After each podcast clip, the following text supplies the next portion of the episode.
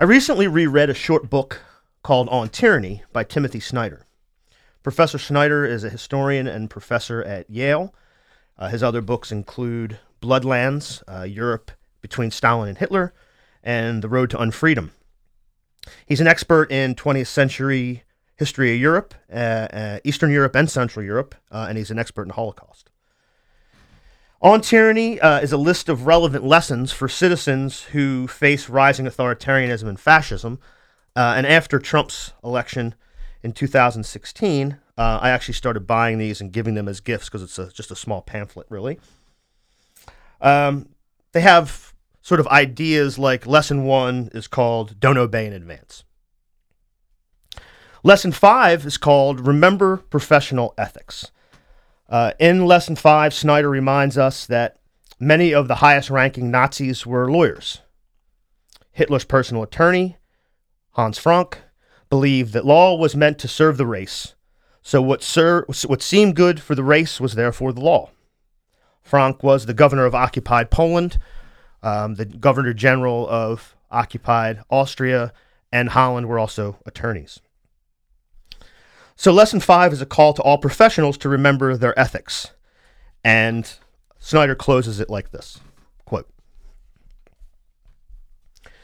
If members of professions think of themselves as groups with common interests, with norms and rules that oblige at all times, then they can gain confidence and indeed a certain kind of power.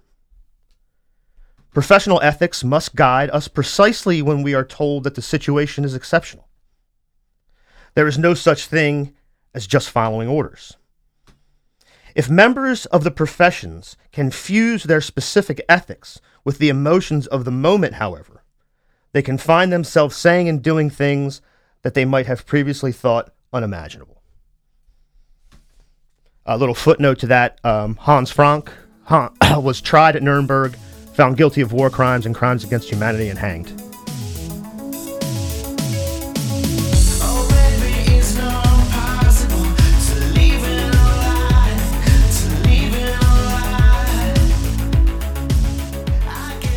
Welcome, everyone, comrades and friends.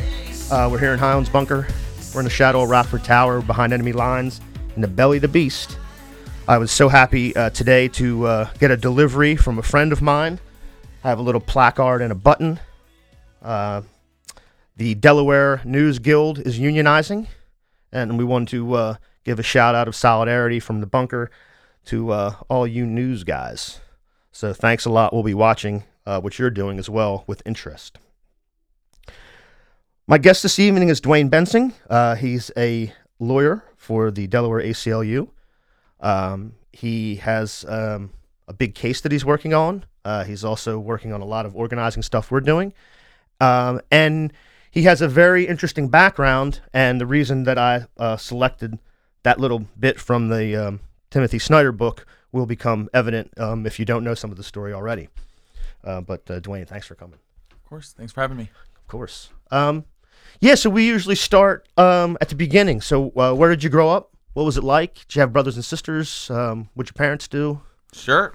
Uh, I am from Springdale, Arkansas also known as Chickendale. So I think it's hilarious that people often talk about Delaware having more chickens than people. And I definitely grew up in a town that had feathers running, you know, down the sidewalks. So it's like I just can't escape these damn chickens. How big's the town? Uh, it's about I think now it's probably about fifty thousand. Growing up, it was somewhere probably 20, 30. It's right outside of Fayetteville, Arkansas, where the University of okay, Arkansas yeah, is. Yeah. Um, but I was uh, raised primarily by my grandmother, grandma by heart, not by blood. Um, I was uh, born to to parents who really didn't know what they were doing as parents and didn't have the financial means to take care of me, and so asked this family friend if she would raise their son, and she agreed, and um, and so she's like really a big reason why I've uh, made it. Um, and uh, so anyway, grew up in Arkansas, raised by her primarily. My parents came back in the picture, had my sister uh, who's four years younger than I am. So were your parents still in your life? Did they come back and you sort of grew up with the sister, or, or but you Kinda, knew sorta. you knew who they who they were? Absolutely. Yep. Okay, I see. Yep. Yep. Yep. Um, yeah, uh, she the once my parents, you know, when I was four, my parents. So I I was actually born in California. This is like way too complicated. This is born getting in good. This is actually getting very good. But uh, uh, my parents asked, you know, my grandmother, I call her Annie, um, what would take care of me. She agreed, but she's from Arkansas, so she'd moved back to Arkansas, took me with her. Uh, and then when I was four, my parents moved to Arkansas. I had my sister. So then my parents were in the picture, but Annie was like our babysitter, and my parents worked all the time, so she was really that primary parental figure. Um, so yeah, that's that's that background. Went to the University of Arkansas, right up the road in Fayetteville. You want to give us a, a Suey Razorbacks? Ooh, pig. There you go. There you go. Razorbacks. they all. Everybody knows how to do it. Of course, Um, very indoctrinated. Nice, nice. Very indoctrinated. So, uh, you so you went there originally. Now, was you was it you were was was law school the goal from the beginning? Yeah, law school had been a goal for a long time. I don't think that you know, growing up in Arkansas, nobody knows what lawyers uh, generally do, and so I did debate in high school, and people were like, "Oh, you're great at debate. You should be a lawyer." I mean, turns out like being a lawyer means you sit in a room all by yourself and read and write all day long. There's not much debating happening. Um, but uh, so I thought early on that I wanted to be an attorney, and um, I applied to law school, but at the same time, I applied to do Teach for America.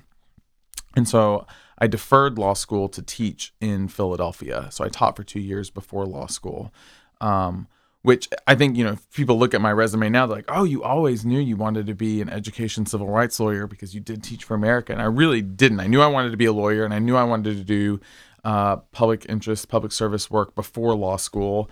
And that's why I did Teach for America. And it just so happened that my first pro, big pro bono case uh, at a law firm out of law school related to Title IX uh, education. So that's kind of how I got into education civil rights work. Um, What got you in? What, what, what was the? I mean, some people have a moment, and some people just sort of have a feeling or a philosophy. But um, you know, knowing that you wanted to do Teach for America, um, coming out uh, and do sort of public service, really. Um, what was your motivation to do that? Do you remember when you thought, "I'm going to do this"? Yeah, uh, I my uh, my sister actually went to a different school district than I did. Uh, I went to a great Springdale uh, for all of its some fa- or some of its faults had a great public education system, uh, and and the folks in Springdale really invested in their public schools and. Um, so I was just so fortunate. I had all these AP programs and all these after school curriculars, and just I, I am a proud product of public schools. Um, and my sister went to a school not 30 miles away, a different district, small district, underfunded. Does it sound familiar to anybody? Um, and uh, you know, just did not have the same opportunities that I had. And so by the time that I like really understood what that meant for people's trajectory, and don't get me, my sister is wildly successful and did just fine. Um, but uh, you know, it really hit close to home. Teach for America's mission at that time when they were recruiting, and, and I'm not a, I don't drink all the Kool Aid of Teach for America. I'm, I'm somewhat critical of of some of the elements, particularly of my experience in Teach for America. Um, but at the time, it really resonated with me that there were these disparities, and that what we needed was uh, to have that there was a t- there was a teacher shortage that Teach for America was trying to address, and what we really needed was to get people experience in the classrooms of under resourced communities, so that they would be lifelong advocates for serving these underserved populations in through public education and that really resonated with me because of my own you know my own success and my own sister's uh, lack of uh, access to those kinds of opportunities What are some of the critiques? Of teach for america Yeah, yeah, because I mean, we talk about education sort of writ large, and you know, we're sort of put everything into blocks, but it's not that it's it's not that um, easy. You know, like charter schools. It's not. I'm not a huge fan of the idea of charter schools, but in certain situations, it's serving a need that otherwise, you know, so there's benefits. So it's it's complicated. And as you said, Teach for America is set up to bring really motivated people to areas where they're really needed, um, and underserved kids. Really, um, I actually worked. I did tutoring online uh, one one term uh, with, the, with through Teach for America. I was working, but um, in reading in um, in DC. Um, so they had a program with them. So I know that a, a lot of effort and it's like important. But what what are some of the drawbacks? What, what, how would you critique it? Sure. I mean, I think that my biggest overarching um, commentary on it, I guess, maybe more than criticism, is that teaching is a profession. If you walked into my office now and said, I'm going to do a six week summer program and I'm going to be a civil rights lawyer, um, you'd be laughed out of the building, right? Like, we know that being a lawyer is a profession that requires training uh, and experience, right? And teaching is a harder job than than any legal job I have had. Um, yet I had no experience uh, going into it. Had no credential. I mean, I was a political science communication double major. I didn't know anything about science, which is what I ended up teaching. I didn't know anything about child development or children, and I was teaching middle schoolers of all ages. And I didn't know anything about teaching. Um, and I I had a six week summer program to teach me how to teach, teaching a grade I wasn't placed in and a subject I wasn't placed in. Um, and then I was thrown into a classroom with a bunch of kids who really needed the very best teacher. And that was not me uh, by any stretch of the imagination. And so, you know, I, I, I think that it's important that we really uh, ha- take a reality check that teaching is a difficult profession. Um, and that we want to train teachers ahead of time for the challenges they're going to be facing in these schools, uh, particularly in schools that need the best teachers. Uh, and that's not Teach for America's you know framework, right? So they just take who's willing, you know, they, they, they have a high, they take high quality people. Don't get me wrong.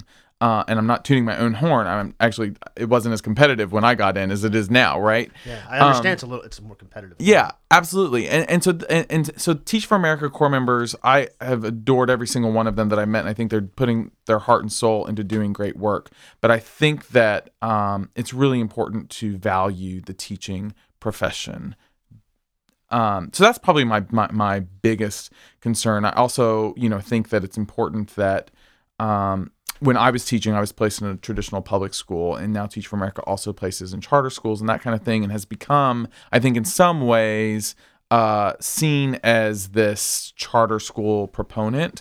Um, and maybe less so now. There was a time period, and it goes through waves. And so, one of the things I will say that's great about Teach for America is I think has always been a very reflective organization in that it, it thinks about where they are and where how they're benefiting children. Um, and and then they change and they adapt. And I think that that's something that I learned as a Teach for America corps member of how to like analyze where what are our outcomes and where do we want to be and having those goals and getting to those. Yeah, I think sort of like charter schools and and programs like this. You know, on one hand, uh, you know, I'm glad that they exist, um, but it seems to me like, as you said, the classroom management when you're in when you're in a situation where you're really needed, but but the expertise that you actually need, you, that's what you don't have. And so it's just a it's just a real you know sort of a, sort of a rough spot. And I know I, I think from what I understand there is a I, I don't know what the sort of the fallout rate is, but um, I, it's my understanding that some group don't even make it through the two years because it's just too difficult because they don't have the prerequisite sort of as you said the the, the education skills. They have obviously the they have the, uh, the intellect to do it, um, but yeah, they can't really manage. Yeah, and well, and I think that on that pushback, there's actually been studies that show that the teaching profession generally, it doesn't matter whether you come into teaching through Teach for America or otherwise, teachers that are placed at these schools that have the highest needs uh, have a higher dropout of teachers who don't make it past two years. So it's not just a Teach for America Right, thing. right. That's a thing that's happening for all. That's just a trend, Teach. no That's that's what. the trend uh, of how, and I think it just underscores the, my initial point here that teaching is such a challenging profession. Uh, and we have got to do everything we can to make sure that people understand that and that we're supporting our teachers so that they can do the jobs that are vital for our future success. Yeah, um, and we can get into sort of what what our situation is now locally and sort of what you're working on in a minute, but we'll put a pin in it. But I did want to say, yeah, it's a lot of the issues we talk about education, healthcare, tons of stuff, especially here. Um, you know, the answer is really just to fund these schools properly. Um, so you can hire people who are trained and experienced teachers and give them the resources they need so that they're all funded the way you know Tatnall or, or Tower Hill or Friends or whatever is, is funded, and then everybody gets this. Everybody gets it. Um, but we're, we just don't. We can't convince ourselves that that's really what needs to happen. So we get a patchwork of, you know, Teach for America. We get charters. We get different programs. Um, the one in the Bronx that I can't think of the name of. Um, but yeah, but we we we'll, we'll, we never take that step and say, well, actually, we don't need to put all these Rube Goldberg machines together and try to roll the thing and knock the dominoes down and make this good and make that. Actually, if we just funded them to a respectable level and properly staff them, that would actually maybe not solve the whole problem because there's other cultural social things, but it would go a long way, probably longer than anything, um, to to have an impact on some of the places that are such a disparate, such a gap between what elites and the, and the best get and what is left over. Yep. Yep. So you you make your way um, now. You had done after Teach for America. You had done uh, law work. Yep. Uh, after law school, before you uh, went to the Department of Education. Yeah, so I was at a law firm for two years. I went to law school really thinking what I wanted to do was LGBT civil rights work. So you got to think, I am in undergrad from 2002 to 2007. I took an extra year because undergrad's awesome. And uh, fair point. and that was like a crazy time for to be a gay man in Arkansas. In 2004, more people in Arkansas voted against voted for a constitutional amendment, amendment banning gay marriage than voted for George W. Bush. So gay people were less popular.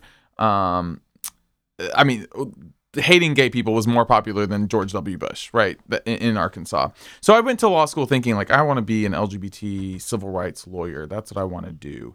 Um, and uh, when I got to the law firm, I asked them. I said, you know, I really want to do an LGBT discrimination case, and I I kind of thought it might be through the employment context. Um, and instead, I got this amazing opportunity to represent a student at the University of Pittsburgh um, Johnstown campus and uh, a transgender student who had been expelled and, and treated terribly by the university uh, because he is a trans student. And um, and so that was my case, and that's how I got this Title IX experience at the firm.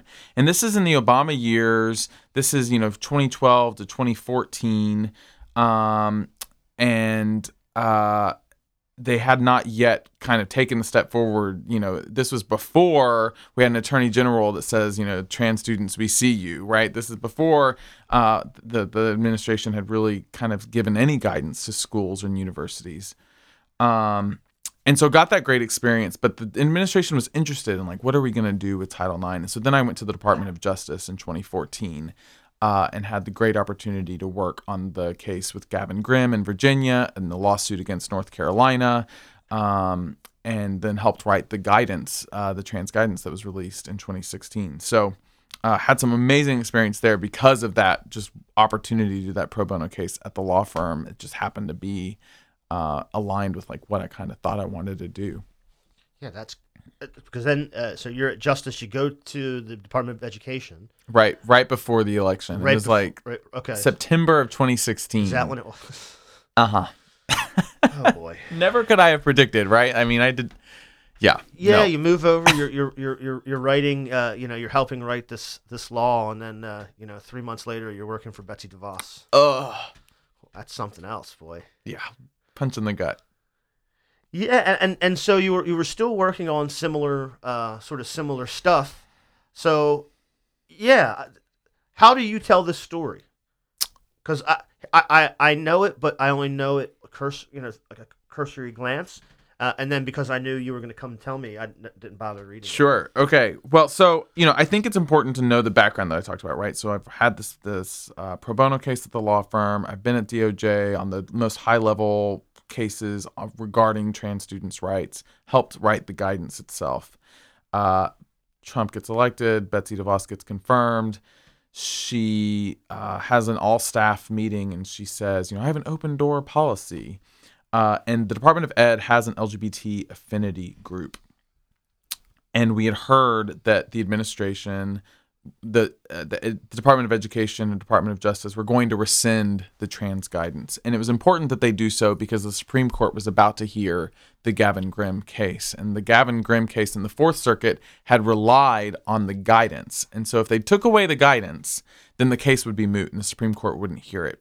So Jeff Sessions really wanted that guidance to be gone. There was lots of rumors in the media that Betsy DeVos was on the fence. So the LGBT affinity group at the Department of Ed said, "Hey, let's take her up on her offer. She says she has an open door policy. Let's see if she meets with us." And we thought the worst that could happen, right, is that she says no, and then we get to say, haha, Betsy DeVos doesn't actually have an open door policy. But turns out she says yes. So the morning that they're about to rescind the guidance, she meets with myself, uh, two other members of the, uh, three other members of the affinity group, and her chief of staff. So it's six of us, right?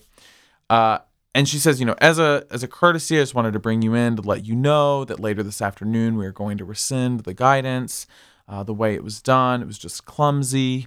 And at this point, I mean, this is guidance that I'd worked on for two years, right? And that the gentleman next to me had had been my colleague at the ed, at Department of Ed while I was at Justice, who'd worked on this guidance. And she said the word clumsy. Um, I like couldn't take. I was so I said he finally came point to me for me to say something, right? It was a small group, so it wasn't uh, unusual that I would say something. But this first time I'm ever talking to a secretary of anything. Um, and I said, you know, you said the word clumsy, but I think it's really important that you know all the work that went into writing this guidance and all of the students that we talked to, administrators that we talked to, and parents that we talked to, and how important it was for these folks that we wrote a guidance uh, that told them what Title IX requires. This is how you treat students with dignity. And it's important that it's not just a local issue because students like Gavin Grimm, when they go to their local school board, get called freaks by people in their community. So there's no local protection for students like Gavin Grimm. So we as the federal government have a role here to say, no, Title IX requires this. Um, and so out of that meeting, all we got was a commitment that she would meet with some trans students and their parents. And she did, to her credit, she did meet with them. Um, so that's the beginning of the administration. So we know early on, this is not, I'm not going to be doing the same kind of work that I was doing at Justice. I'm going to lay low, uh, you know, see how long I can hold out. We thought it was really important that, that there were folks within the government that were going to be holding this administration accountable. Um, and and keep doing the good work. And, and so I slept fine at night because the administration wasn't harming students, right? The scope of our work became more narrow. Uh, but the work we were doing itself was still good. We were still advocating for students with disabilities and victims of sexual assault on campus and um, you know race discrimination. Those things were still getting done. Some of the work wasn't, and some of the work that wasn't getting done was work that I cared deeply about. But the other work was still good work.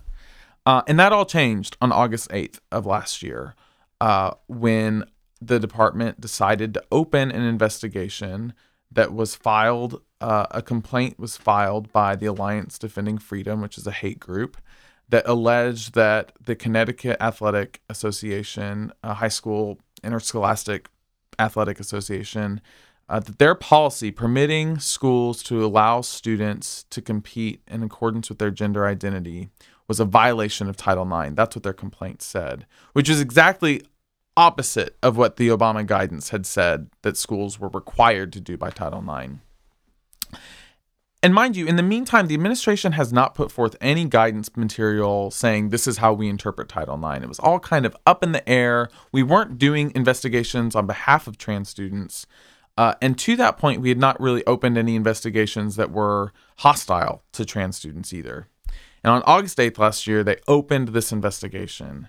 Uh, and so obviously that caught my attention, right? Like, how are we interpreting Title IX to require the exact opposite of what the Obama administration said that Title IX requires? So I looked. I said, how? I, I looked at the documents to figure out how did we get here. Uh, and what I learned was that we actually did not do the legal analysis to, to determine how we got there. That there was immense pressure from headquarters in DC from um, Ken Marcus himself wanted to see the notification letter opening this investigation.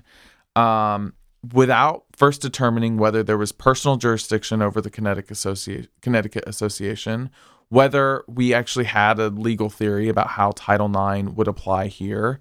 Um, and it was rushed in a way that no other complaint that I've ever seen at the department be rushed was rushed through uh, with some sense of urgency that just doesn't make any sense. So it was all fishy, made no sense, uh, was looked to me to be a clear violation of law and an abuse of authority. Um, and so I disclosed that to the media. I said, hey, you got to know what's happening on the inside here. Um, the department found out that I had disclosed these emails. It was embarrassing to them for sure because it showed I kind of pulled the curtain back in a way that the man doesn't like for you to do. Um, and so then they uh, initiated an investigation. Um, they suspended me from all of my casework, uh, but it was a non disciplinary suspension starting in September uh, while they determined whether they would propose any discipline. Uh, and then in December, they uh, proposed my removal from the federal government.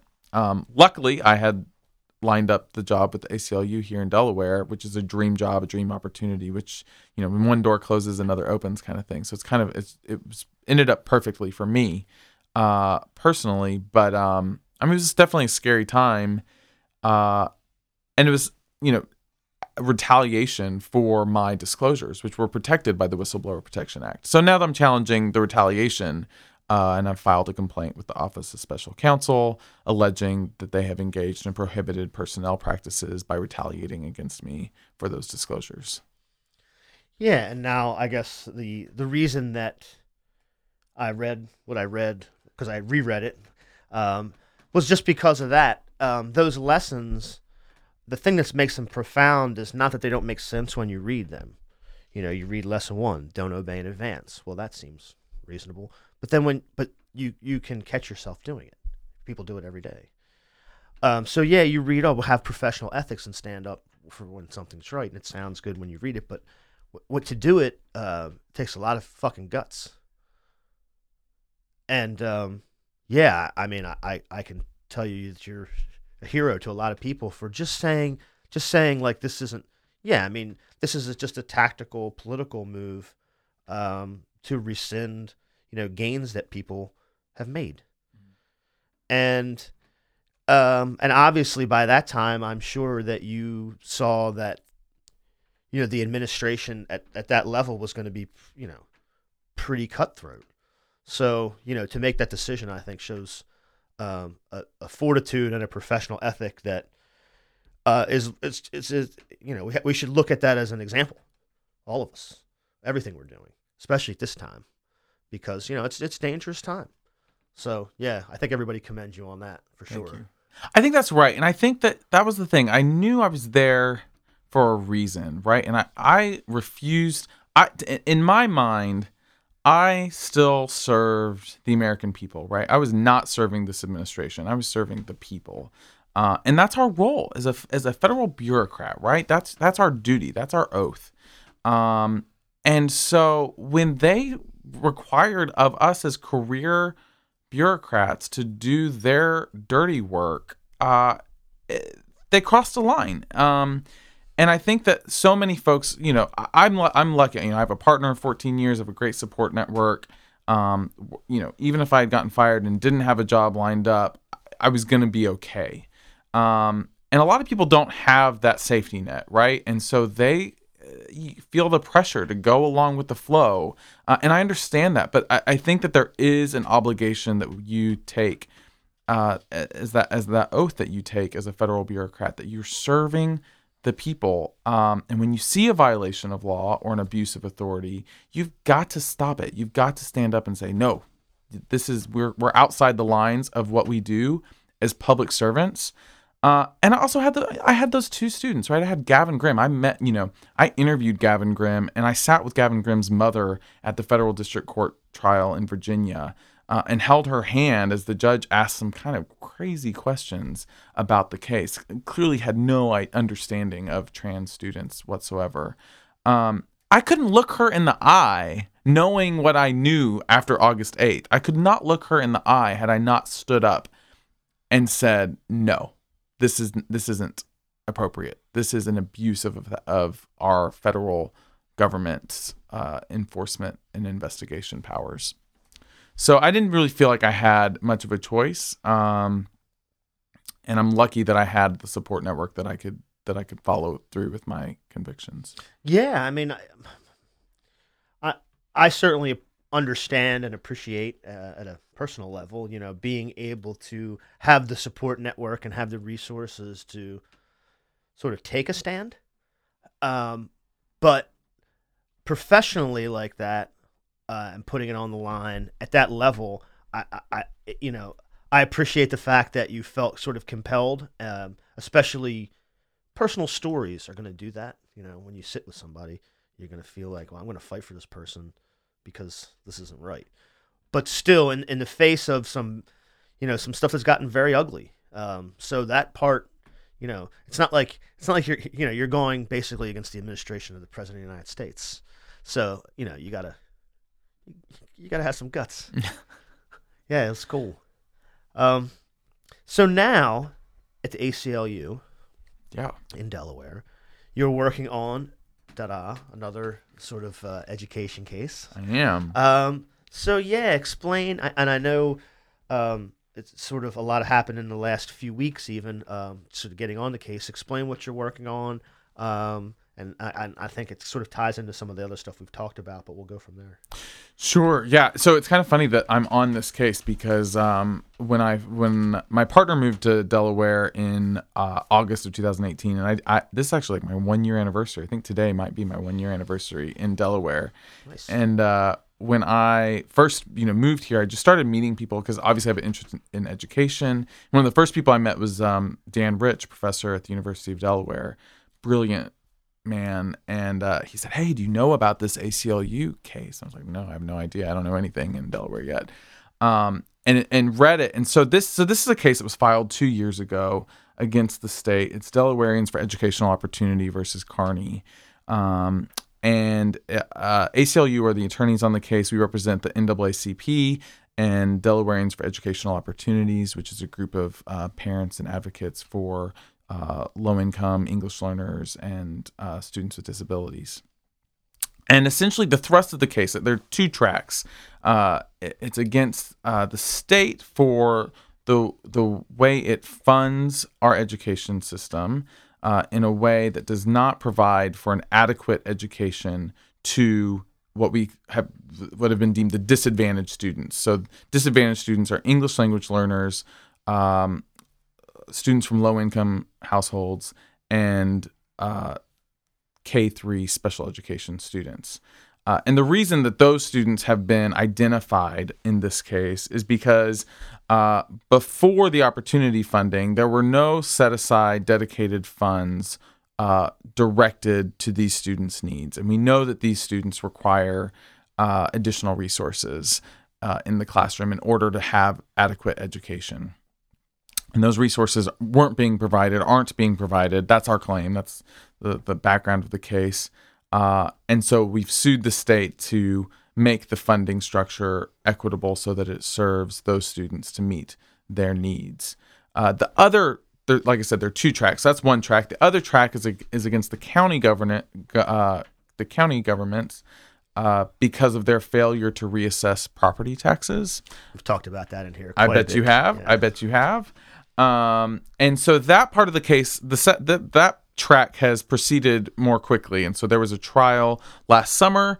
Uh, Post trial briefings happened this last fall before I joined the ACLU, and we expect a decision soon on the county track on whether there's a constitutional requirement uh, for counties to reassess property taxes. And as you know, folks, I don't know this well enough to get too deep in the weeds on it, but but obviously property taxes uh, are a huge source of local funding for local school districts. And since they haven't been reassessed in 30, 40 years, um, there's huge inequities there of, of what schools are getting the resources that they need. So that's the, the other track of the case. On the state track against the governor and the Department of Education, uh, the Secretary of Education, uh, right now we're in the middle of what's called discovery.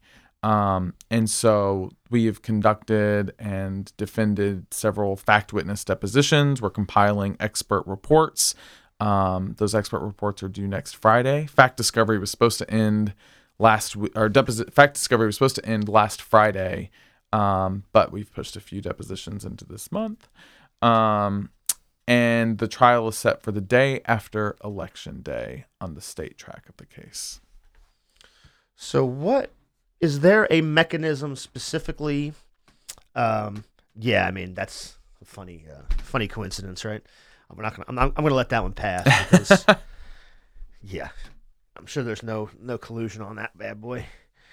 Um, what is it? Is it simply that we that you you can demonstrate that the that the uh, funding system is not by what measurement do we know that i mean obviously we can tell but how, how is that measured how do you make that argument to say this uh, cohort of students um, low income students um, disabled students and oh english learners Mm-hmm. um, what's what's the concrete argument about how it should be funded? Is there an argument to say, well, this is how it's being done now. These are the deficiencies we can list one, two, three, four, five. But um, what do we expect? Uh, how is there an argument to say, sort of, these are the deficiencies, but here's how they're not being funded. Here's what's happening. Here's what the government's doing, um, or not doing, um, to address these deficiencies. Sure. And so I think those those might be two different questions, and and the, certainly we're at the stage of the litigation where we're trying to show that what the government's currently doing is failing these students, uh, and we can do that in a lot of different ways, right? We can measure um, students' academic outcomes. Uh, and I say we, I mean like as a community, as a society, right? Um, the Department of Education has adopted an ESSA plan, uh, Every Student Succeeds Act plan, where they have established certain metrics of what is student success. Uh, and that's based on, in large parts, standardized testing. Uh, and when we look at those standardized test scores for that cohort, we see that those students um, are not achieving the gains that the state has said would demonstrate that academic success, that educational adequacy. Um, and so that's one metric you can look at. And, um, you know, I think that there are uh, that there may be others, and, and, so we what we're looking at is that cohort. Are they achieving? Uh, what we need to show the court is that at, right now that that cohort is not obtaining an adequate education, uh, and we're going to use the facts that that back that up. And I think that you know. I, you probably you probably collected you know Governor Carney quotes talking about inadequacies in public education in Delaware. It's not. I've been here a year, and I'll tell you, it's not a secret that our schools are failing these students. Um, and so it's kind of wild to me that we are even debating this in court right now that whether or not the current structure in Delaware is serving these students such that they receive an adequate education. Because in the last year, before I even worked at the ACLU, what I was learning from folks is that, yeah, we all kind of know that our schools are failing these students. Yeah, I mean, I think what you'll see in a broader sense, and that kind of gets me into sort of what you your perspective is. I always like to hear people who've just sort of just come and sort of how they find our little shire. Um, but what you what you'll see is part of the broader Delaware way sort of idea, especially in the state and county, is um, do do as little as possible. Like as long as you know at a state level, you know, as as long as the the the the, the, the capital's moving through here, um, just do nothing, you know, or, or next to nothing. And so both of the tracks of this lawsuit just sort of play that out. Mm-hmm. I mean, Matt Meyer sat in the chair you're sitting in. Mhm. We had this conversation Right. because we had the, the, the two News Journal reporters. We did a whole show on uh, the stories they wrote about the tax Mhm. reassessment. Mm-hmm. So we talked about it, and it's just a, it's a political game because you know you have you have the city and then the broader county, in New Castle County, um, that sort of do it differently, uh, and no one wants to have to do anything until they're legally mandated to do it. Um, so I mean, schools could be falling down. Some of them are. Mm-hmm. You know, there's serious problems. Um, but and again, I, I don't. As you said, the secret to solving them is not. It's actually not a secret, but the there's no political will. Sure. Well, and you know, and and our case, I think, has really uh, pushed the needle forward on this. Uh, you know, the opportunity uh, opportunity funds fell from the sky after we filed this case, right? I did notice that. That Yeah. was.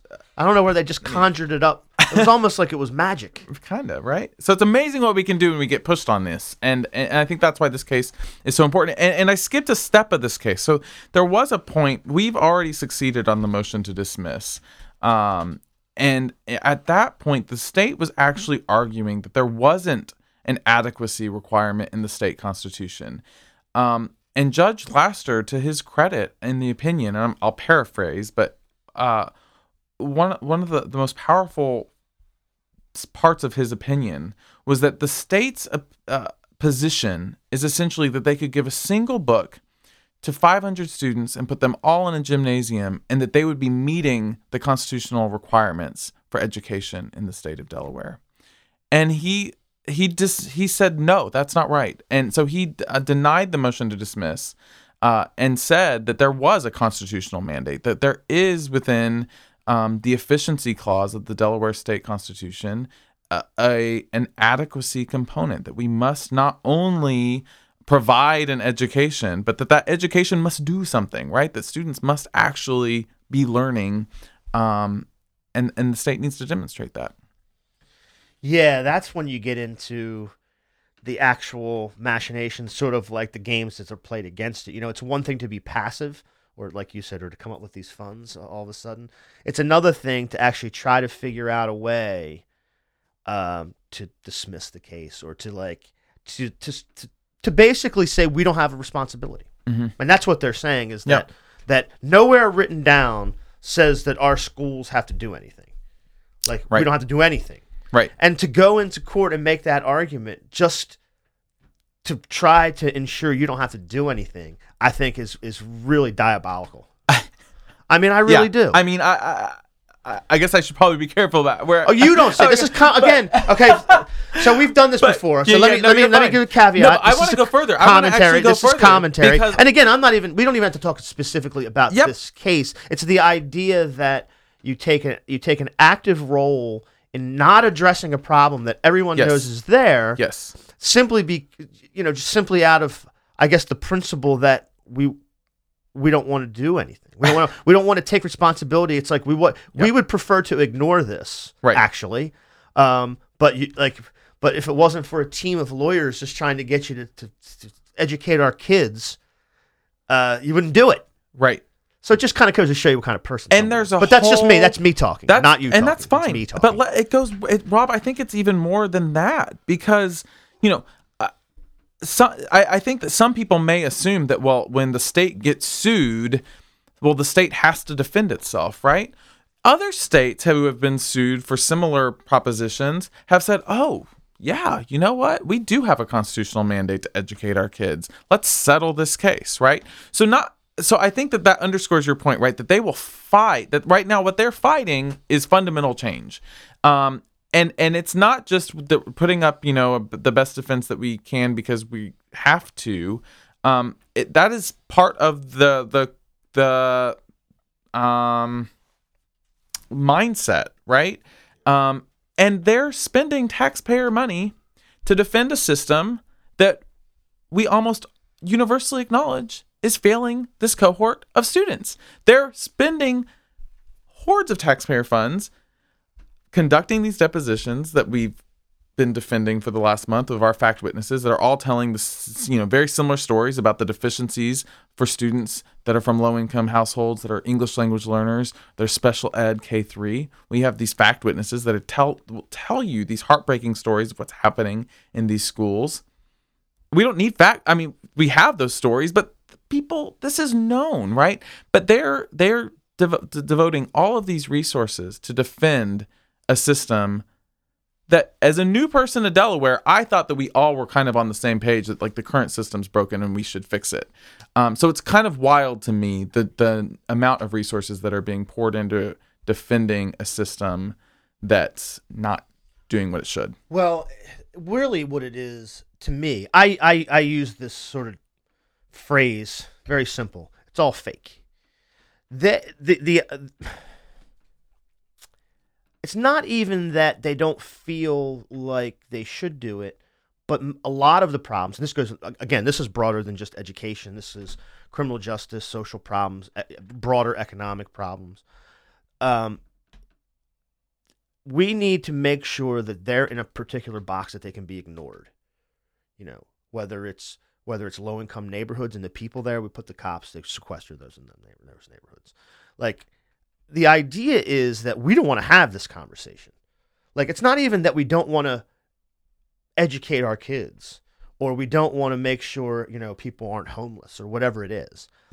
They don't even want to have the conversation because really what the goal is is to hide it it's like don't lift sort of like you said don't pull the curtain back mm-hmm. that's what that's the thing because once you start pulling the curtain back um, people start to realize that everything that they think uh, is is phony mm-hmm. and i think that's the broader context that i see it in and, and it is again it's it's it's it's really uh, it's kind of disgusting and you know, I don't, I don't. I guess that's why I come here and talk about it all the time, because I, I don't, I don't know what else to do. I'm sort of at my wits' end because uh, you explain it in such a concise, sort of clear way, and it's like they, they do not want to do this. It's not that there aren't solutions to these problems. Right. They don't want you to think about it. Just right. forget about it.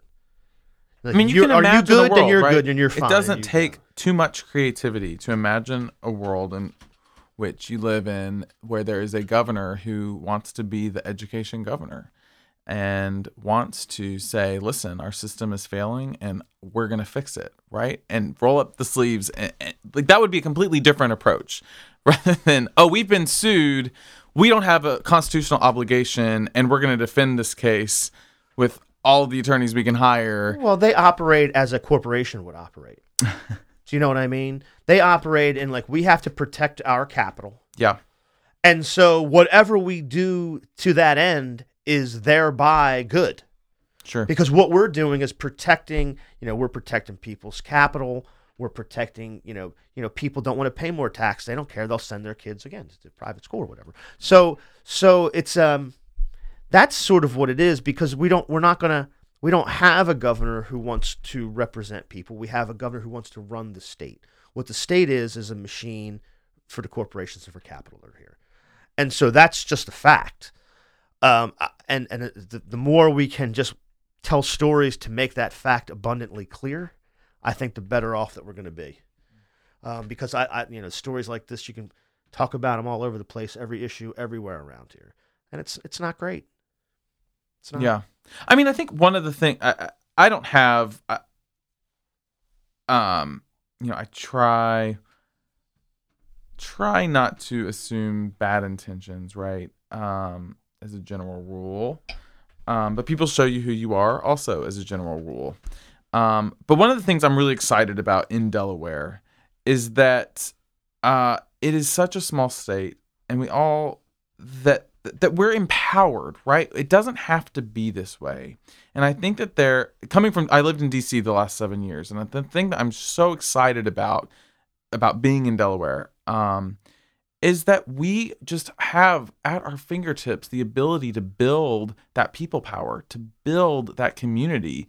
And I think democracy is hard work, right? And democracy requires uh, that we build these lines of communication and we share these stories and we build a community. And democracy requires that I care about my neighbor as much as I care about myself, right?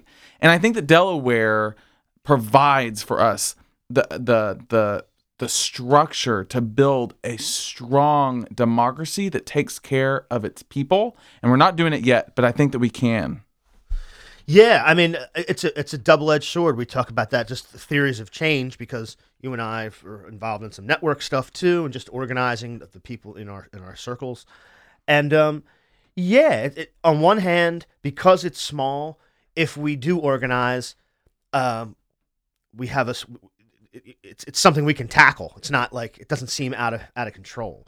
But on the other hand, um, because of the type of state this is, and because of the kind of structure Um, you know, and it's you know it's people talk about professional managerial class. I mean, this is uh this is it, right? This is everything.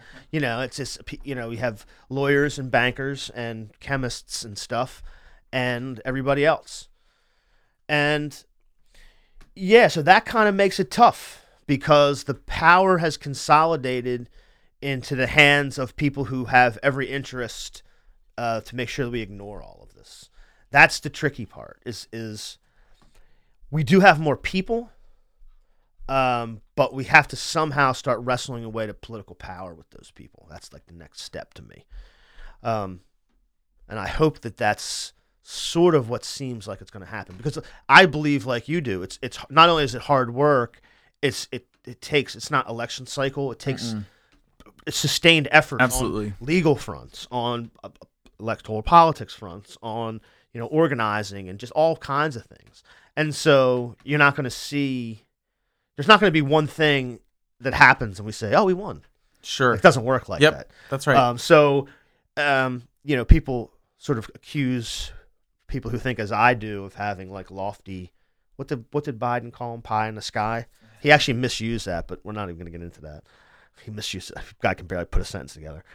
Um, but yeah, I mean, we get we get accused of, but actually, what it is is trying to uh, convince people that we it, it doesn't have to be this way, as you said. right. We can take some of that power back, and the schools can actually be good Right. we can actually have a lot less homeless or no homeless people. Right. We can that can be done. If we can give four and a half million dollars to Amazon, Right. we can certainly do something about homelessness. Yeah.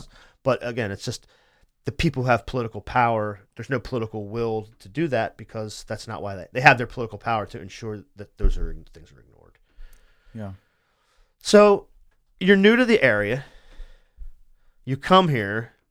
Uh, I mean, let's be honest. This is a weird. It's a weird place. Is it? I mean, isn't it? I'm from Arkansas, so I can't. I, Uh, okay, those in right. glass houses can't throw stones. Yeah, and I guess. Well, my my view of of of where you grew up is is almost sort of more. Uh, I don't want to call it genteel, but like, I don't know. And maybe because I'm in a bubble, I've always been here. I find it very strange, but yeah. What are your what are your reflections on one year in uh, in the first state here? I'm lo- I love it. I, I you know my partner and I bought a house last summer in Midtown Brandywine. I walk to work. He walks to work. Um, I, you know, we have twice the house for half of what we could afford in DC. Um, there, I, there's such a strong uh, community and a- strong activist community here. There's such commitment. So many of the folks who live in Delaware are from Delaware, and so they care deeply about this state. Um, and that was something that was missing for me in in DC, and it's something that felt familiar because that's similar to I think a lot of folks in Arkansas. Like Arkansans don't typically get out of Arkansas. Um, and being a gay man, Arkansas was not a place that ever felt like home in a lot of ways for me. Uh, so I had no intentions of going back. So I think I've been for a long time now searching for a home. Um, and Delaware just feels like home to me. And uh, so I, I, lo- I don't know. I mean, I, I think I love the quirky stuff about Delaware. Um, yeah, I guess it, I I can see that. I can see how it can be char- that quirky stuff can be charming. I guess it just grates on you after a while. You know what I mean? Sure. And I'm yeah, yeah, I'm a year in, like right. Yeah, Let's no, do an interview in ten years and Yeah, see how I like, feel. Right? I'll be like, I see the "Damn same. I see the same people at the coffee Yeah. shop every fucking day. um, but yeah, it, I mean, again, we've and we talk about this all the time too. It's like it, it's a, it, it it it really has an impact on just politics and professional sort of interactions because everybody's doing the same stuff almost. Like not exactly, but you know, I go to a network meeting. I'll, I'll see you. I'll, I'll go to this, and I'll see you know other people that I organize with. I do um, a lot of those circles, and even you know, even at, at, at Leg Hall, you go to Dover, you see the same people. Yeah, yeah. You go, right. you go to you go to you go to Rehoboth or Bethany. in Yeah. summertime, you see the person that lives in your building or whatever. It's the same. It's it's it's you, Yeah. It, it it gets a little claustrophobic almost. Sure. Um, but again, I don't know that could if you when you come from a small town or you come, I mean, sort of a bigger place. But I, I don't. It seems like we're all shoved together in here, and uh, like, I, and I don't know why there's no if there's there's never any pass through. We're always just the same people bumping into each other. Sure, sure. But I mean, I just met you, so that's that's nice. Right there, you go. So and, something- and I think that that's so. I, I I hear what you're saying, and I agree. And I think that I'm still in the phase of being new enough here uh, that everybody I meet is still a new person. Um, and so that's still exciting for me to meet all these new people. Um, and one and but I do I mean I recognize what you're saying that you'll go to the, the events and see the same kinds of new people, right? um so they're not going to be new for very long. But I think that there is a whole world out there in Delaware um that we're not seeing at network meetings, for example. Right. Um, and we've just got to do a better job. And so, like, I'm really pouring myself. So, you know, trying to go to my civic association meetings isn't enough, but also inviting the people that are my neighbors that don't go to the civic association meetings to come out. So, I'm hosting a house meeting for Network Delaware in a couple of weeks uh, with just neighbors who aren't who aren't the faces that we see at these meetings. Uh, and I think that that goes back to the, the hard work part, right? Is like being vulnerable, opening your home up to people that you know I don't like everything they post on Facebook, right? I don't know that we're actually going to get along, but we've got to build at least some um some some strength together, right? And that we're we are neighbors and that Neighborhood solidarity. neighborhood solidarity at the very least and we probably have other commonalities right that that can grow that strength but we've i think the the that goes back to the hard work of democracy i think. We've got to build community and that means going making str- strangers our friends uh and i think delaware is a place that that can happen uh and i think that you know network is a great example of an organization that's really intentional about uh you know hiring organizers that meet new people and try to get them in and that's hard work and it, you're not going to see it in a single Yeah, I mean, know, what you're your- saying is right because the other the other thing about um, a lot of places in Delaware and Wilmington's very stark, but it's like this. Most places, the the suburbs and in Dover, and is it's it's still extremely segregated. absolutely And so, a- as you said, yeah, we we maybe we bump into the same people, but there are other people out there. absolutely We just we're we're not we're not reach. It's out. It's a thing of outreach and sort of breaking down the barriers that are there. But again, this comes back to the structure is is there to sequester people to Yeah, and right. to ignore issues totally like you know there's rough neighborhoods you Yep. don't go or this Sure. or whatever um, and and yeah so breaking down those barriers and having some sort of neighborhood solidarity or or outreach or just like yeah we all care together right um, yeah i think that can i mean it seems to be working yeah actually i joke about it being sort of incestuous in these, uh, political circles and uh, organizing circles but i mean yeah i mean if you look at the work of network delaware uh, it's outreach and it is Absolutely. it is working it's happening Yep. Yep.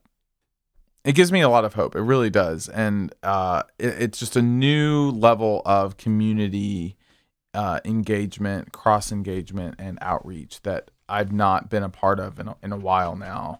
Um, but it's it it inspires me, and I'm I'm I'm you know I'm new enough to be optimistic and not yet jaded. well i'm glad we're ending this way because as i always say like i'm a sort of a cynical pessimist.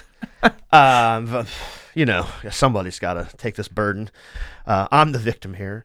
Uh, but yeah but i mean when i do think about the work that we're doing and the improvements and just just in the past few years from a political and organizing and activist thing you know there is something to look at and be like you know we're, we're doing something. Something is happening. Yeah. so dwayne thanks for coming Chin up. yeah keep your chin up. Yeah. yeah i like that. Well we've reached the end of another great conversation. We have another hero here as you as you heard. Uh, i want everybody to read timothy snyder's book. You can get it uh, on audio book i gave away all my copies so you can't get one from me.